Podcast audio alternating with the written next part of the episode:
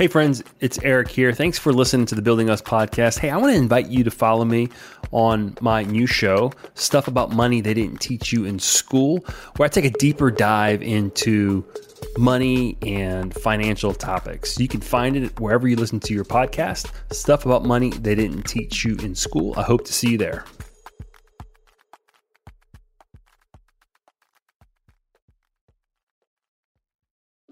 maybe the problem is this idea of selfishness. It's I want my need is not getting met, and I'm trying to meet it somehow, some way, and I'm making the money. I make more than you. It kind of comes back to this idea of me trying to meet some need because I don't feel secure in the relationship, and money's kind of like fuel the fire.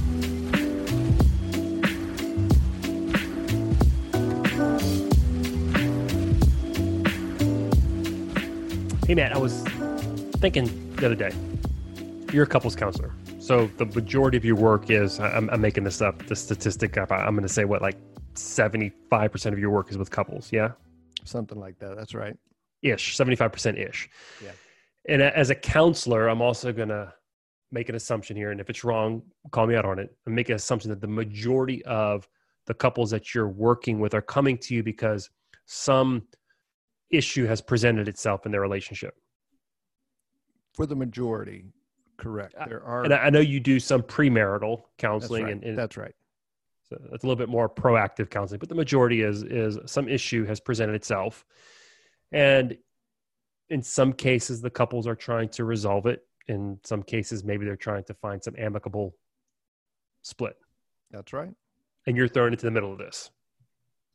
Okay, so as a as a financial advisor, I read a lot of things, and we've had these conversations that money is oftentimes a uh, a problem in marriage relationships, and some stats, and I've heard it thrown around a couple different ways. They say that money's a, a leading cause of divorce.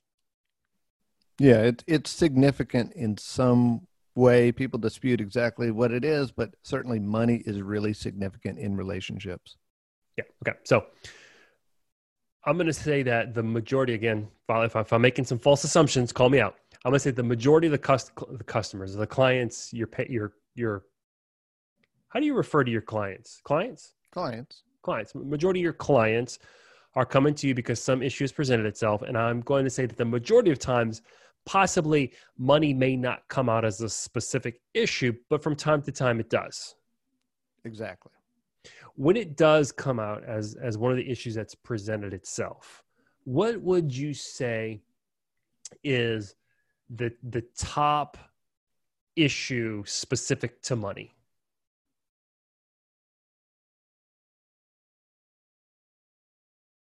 Probably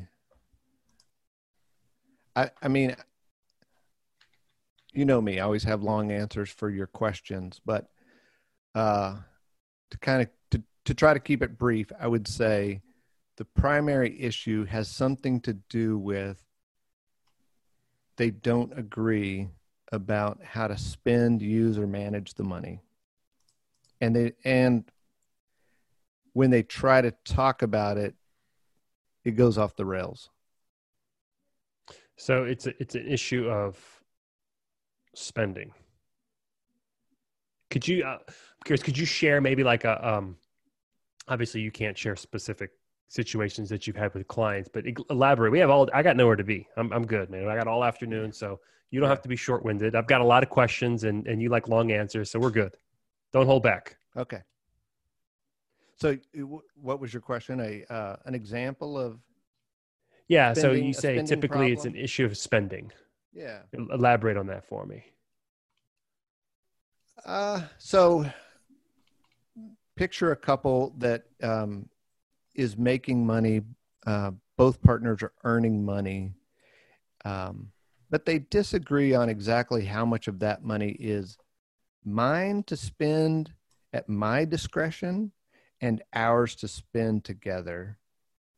Um, and if it, and the portion that's mine, do I have to account to you for that, or or can I just it's mine. I earned it. I get to spend it the way I want it. Uh, so that, I, without going into real specifics, I think that's kind of a general version of the problem. Is how much of our money is actually my money and how much of our money is our money and how much of our money is your money and disagreements about expectations around that discussing that and and uh, particularly the, the the the dollar amounts we're talking about.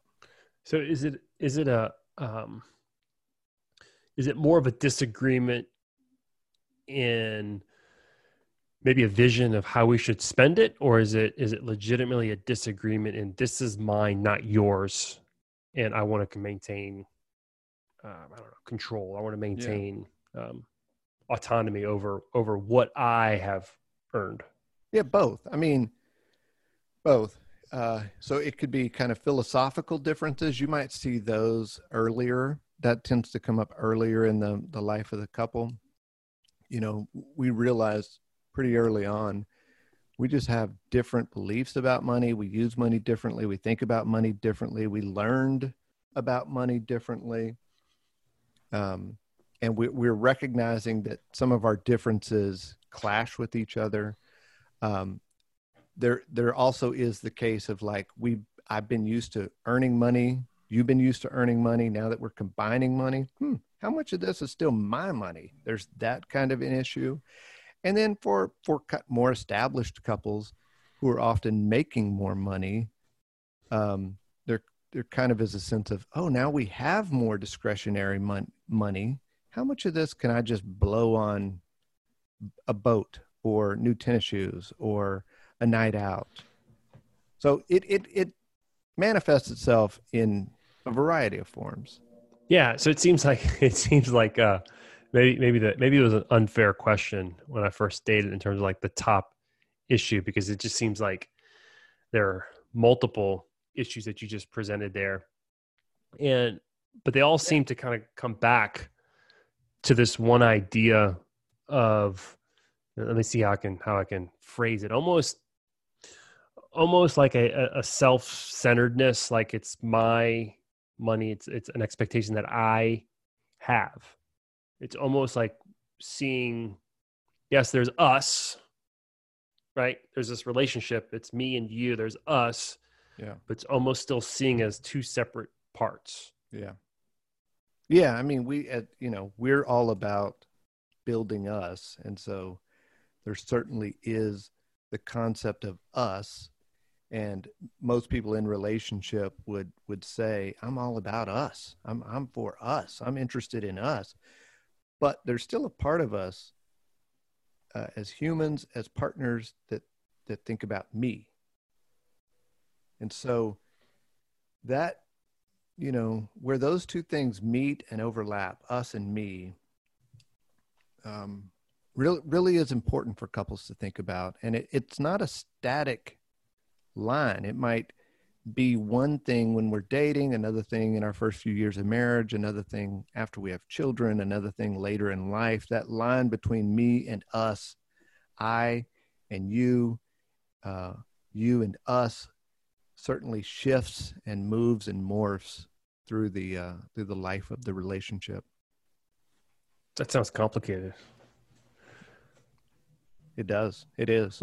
Relationships sound complicated. They are. They are, in some way, they're beautifully simplistic in the sense of we all want them, we all pursue them, we all need them, um, we need each other. Uh, and so, in that way, they're beautifully simplistic. In another way, like the nuts and bolts of making it work day after day, year after year, is wonderfully complicated.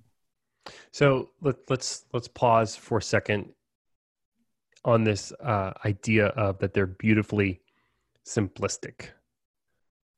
What do you? I, I like how that sounds. Mm-hmm. That sounds beautifully simplistic. Sounds beautiful. How are relationships beautifully simplistic? Well, as I was saying, just the fact that um, we want them. We're we're kind of driven toward relationship. I, as an example, I can remember my first day of kindergarten. Really? I can remember my first day of kindergarten. And if you think about that, essentially that that's all about relationships. I'm being walked down the hall by a, a parent whom I'm in relationship with. I'm not quite wanting to let go of their hand because I, I feel comforted by them. We walk into the room, my, my kindergarten room, and guess what? There's there's tables and chairs out in the room, and sitting at one of the tables is one of my childhood best friends. And he, he gets my attention. He calls my name and he says, Hey, Matt, come over here. I saved you a seat. That's cool. And I'm able to let go of the hand that I'm holding and walk yeah. across the room and sit down with my my buddy. It's all about relationships. And that way they're very simplistic. They help us feel comfortable, comforted, and and encourage us to go out in the world and do amazing things. We all need them. We all pursue them. In that way, they're very simplistic. Another way they're simplistic is that to have more of us, it generally takes a, re- a relationship. And so to have Go ahead. To have, to have more humans on the planet, it generally takes yep, relationships. um, and so, in that way, they're also very. You didn't learn that in kindergarten, though, right? That wasn't that wasn't science was, classic. Yeah, no? it was an advanced kindergarten, right? Oh, I, I, just what I remember in kindergarten is eating the clay, eating the play-doh that we made out of sugar and flour. That, that's. I learned. I learned the color maroon. I learned that I couldn't take naps.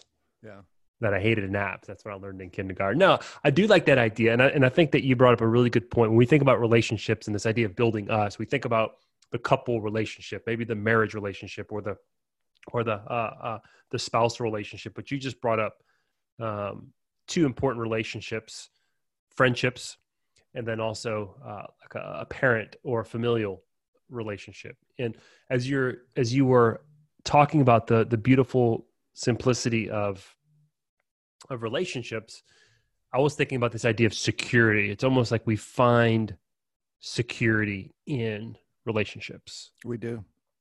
Uh, we find uh, fulfillment in relationships.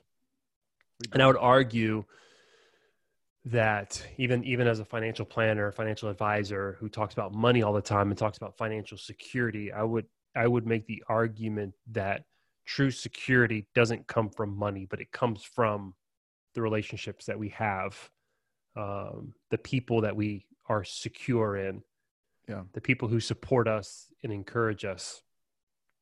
Yeah, um, and I, and so when you were asking about uh, earlier, like money being a primary problem in couples therapy or couples counseling, you know, the statistics that you sometimes read about money being one of the one of the top three things people fight about or something like that.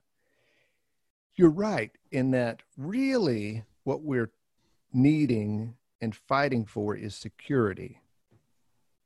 And money becomes kind of a, a symbol of that and a battle battleground for that. How we organize how we make organize and spend our money becomes an exercise in security. Are we going to be okay do mm-hmm. we have enough to pay for this month and next month and the month to come? Um, and so money money is really kind of a, um, a, a thermometer of part of the couple's overall sense of security. Hmm. It's interesting. Okay.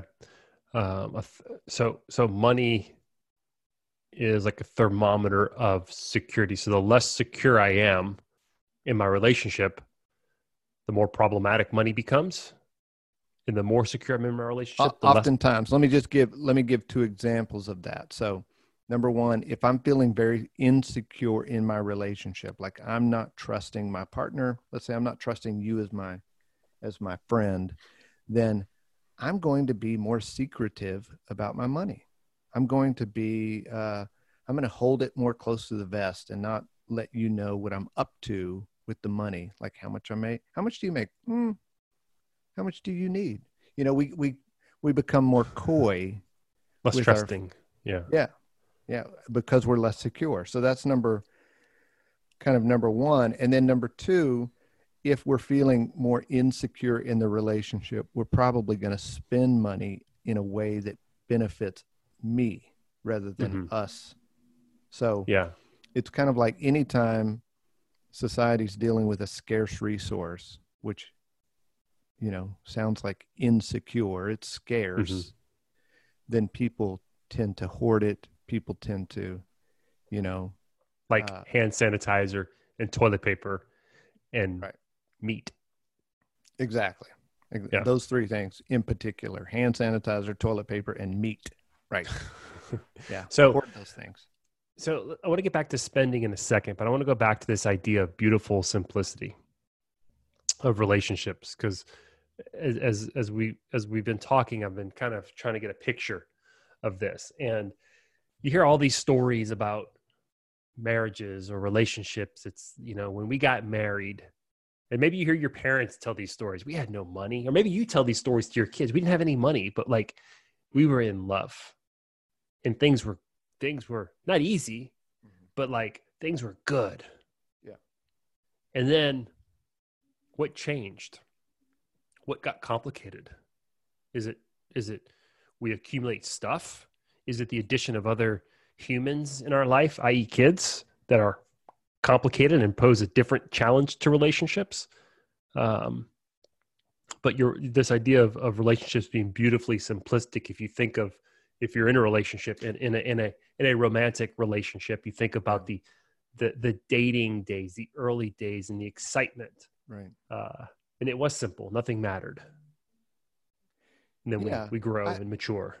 I, I think there is a reality that we we need far less money and other material resources to be happy than we think we do. And so, you know, for a lot of young couples when they're first getting together and they're they're in love, they may have less money and less material resources and they can still make it. They can still really really enjoy each other and really find a lot of fun and happiness.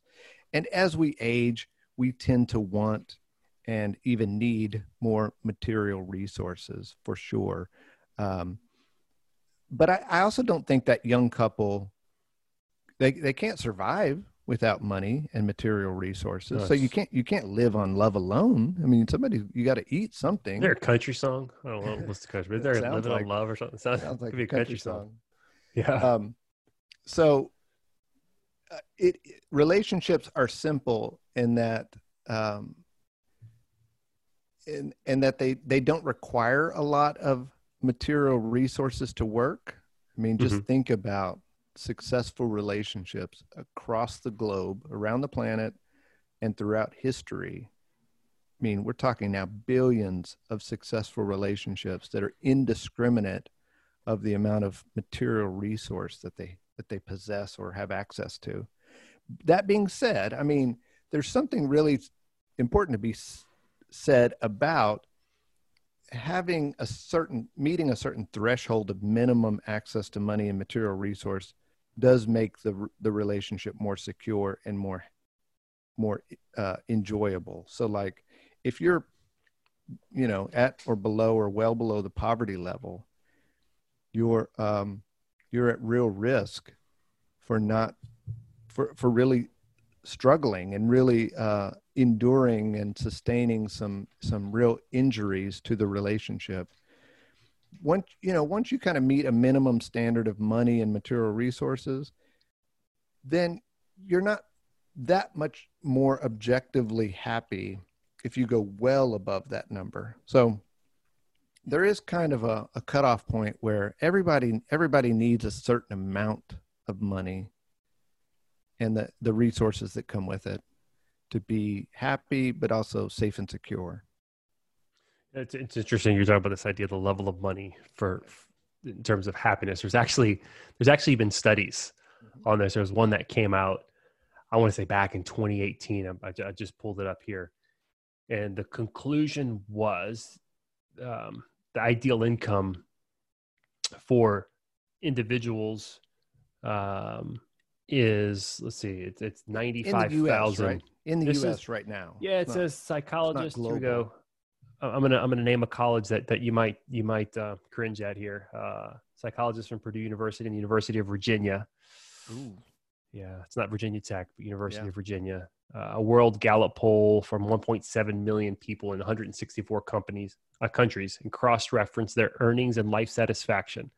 So although the cost of the cost and standard of living varies across these countries, researchers came up with a bold conclusion. The ideal income for individuals is 95,000 a year for life satisfaction and 65, 60 to 75,000 a year for emotional well-being. Hmm. Uh, mm-hmm. Uh, families and children, of course, will need more. So there's this idea that a certain level of money does uh, provide emotional well-being. I'm going to guess because we need to eat, we need shelter, we need clothing. I mean, these are some basic medical care, medicine. We need medical I mean, care. Ac- yeah, access to things that make us feel secure, not just luxuries. I mean, I'm not not talking about just really nice sets of sheets. That's not what I mean. I mean an actual place to sleep. Yeah. And then above that, there's no direct correlation to our happiness. Exactly. So money money does buy happiness to a certain point, yep. and then beyond that, and maybe that's the beautiful simplicity is that there there is only needs so much to be happy. Money, right? And then if you're in a good relationship, a healthy relationship, that's fulfilling in and of itself. And if you're in a bad relationship, you you can't have enough money. Yeah.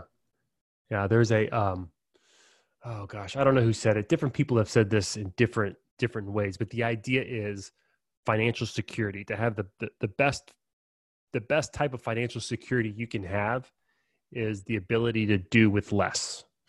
mm right? The less you can do with, uh, or, or, or the more you can do without, the more financial security you'll have because you won't have to.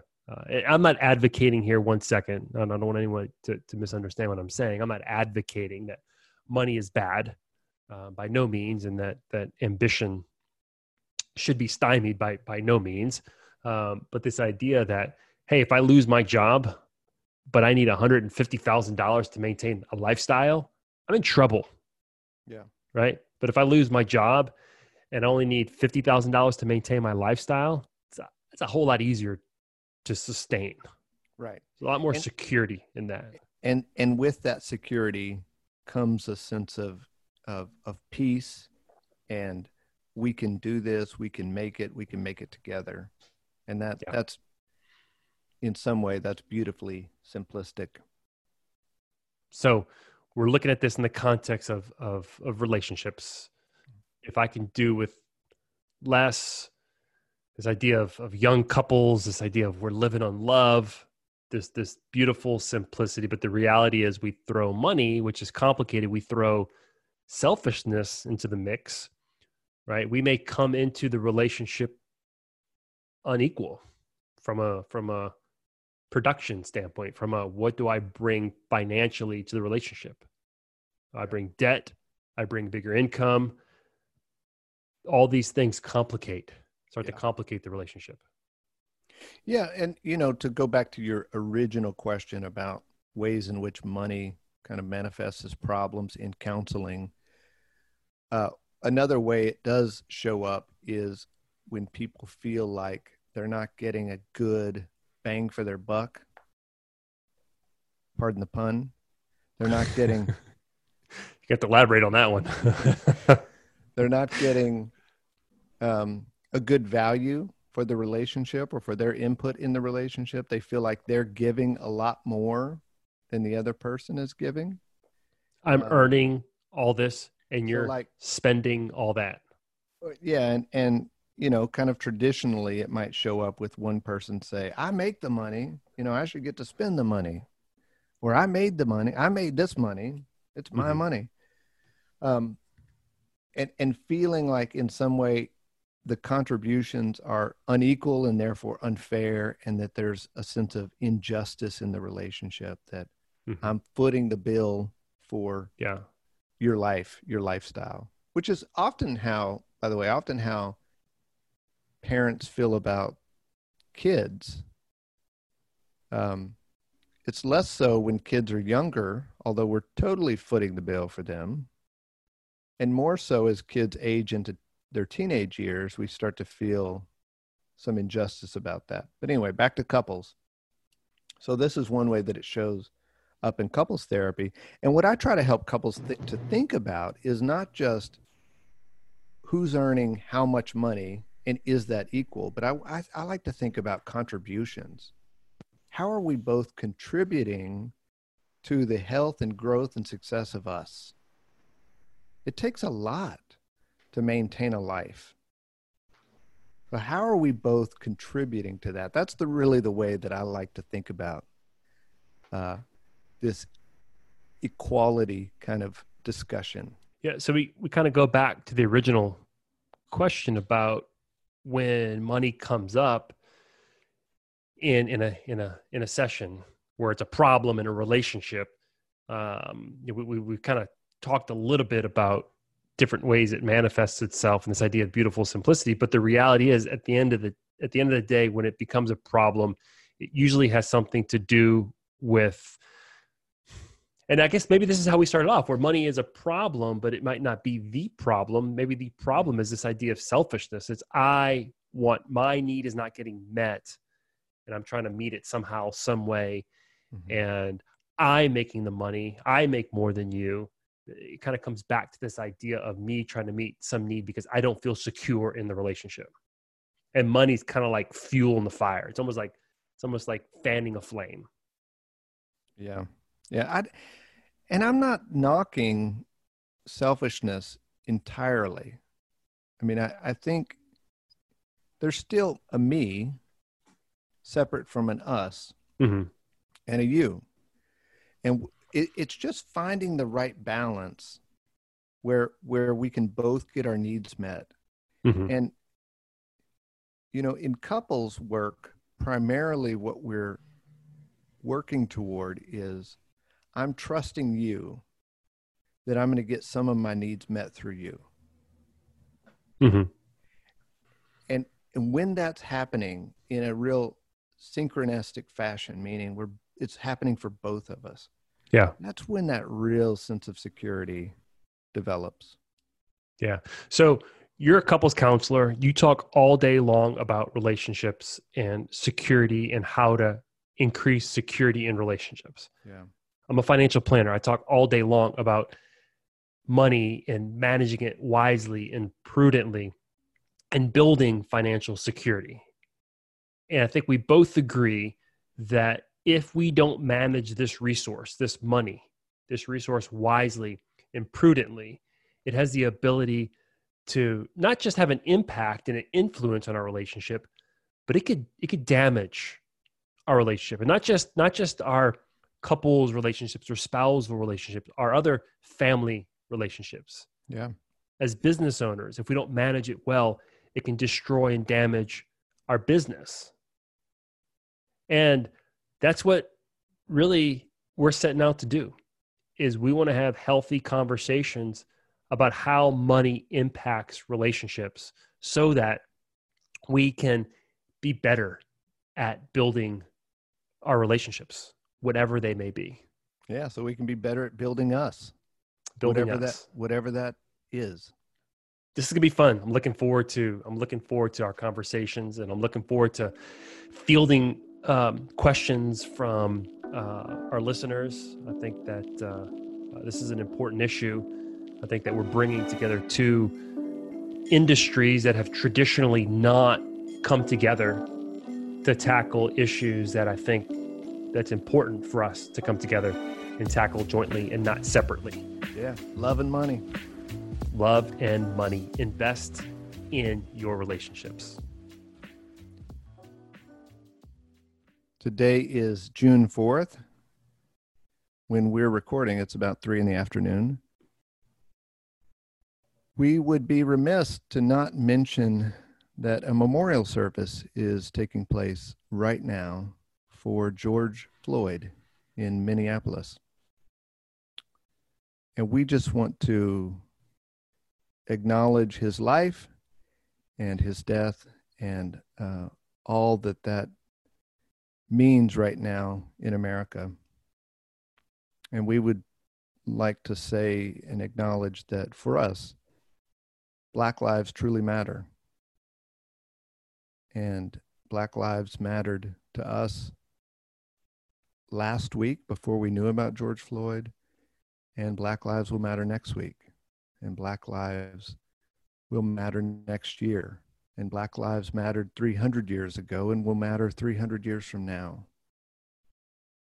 And that both of us have dear friends who are uh, terrified about life in America right now, and we want to uh, acknowledge that we we love you, we care about you, and we stand with you. Because really, Matt, at the end of the day, it's about relationships. It's about the relationships that we value with our brothers and sisters of color who are African American, our Hispanic brothers and sisters, anyone who um, has been marginalized. Uh, those relationships matter to us.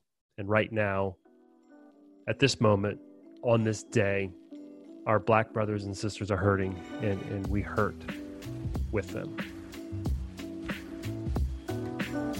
Dr. Matt Morris maintains an active private practice for couples and families in the greater New Orleans area. To learn more about his work, visit drmattmorris.com. Eric Garcia can be found online at plan-wisely.com. His branch office is located in New Orleans, Louisiana. The branch phone number is 504-218-5479. Securities offered through Royal Alliance Associates Incorporated, member FINRA, SIPC. Investment advisory services offered through New Century Financial Group, LLC, a registered investment advisor. Insurance services offered through Garcia Financial Group, LLC. Entities listed are not affiliated.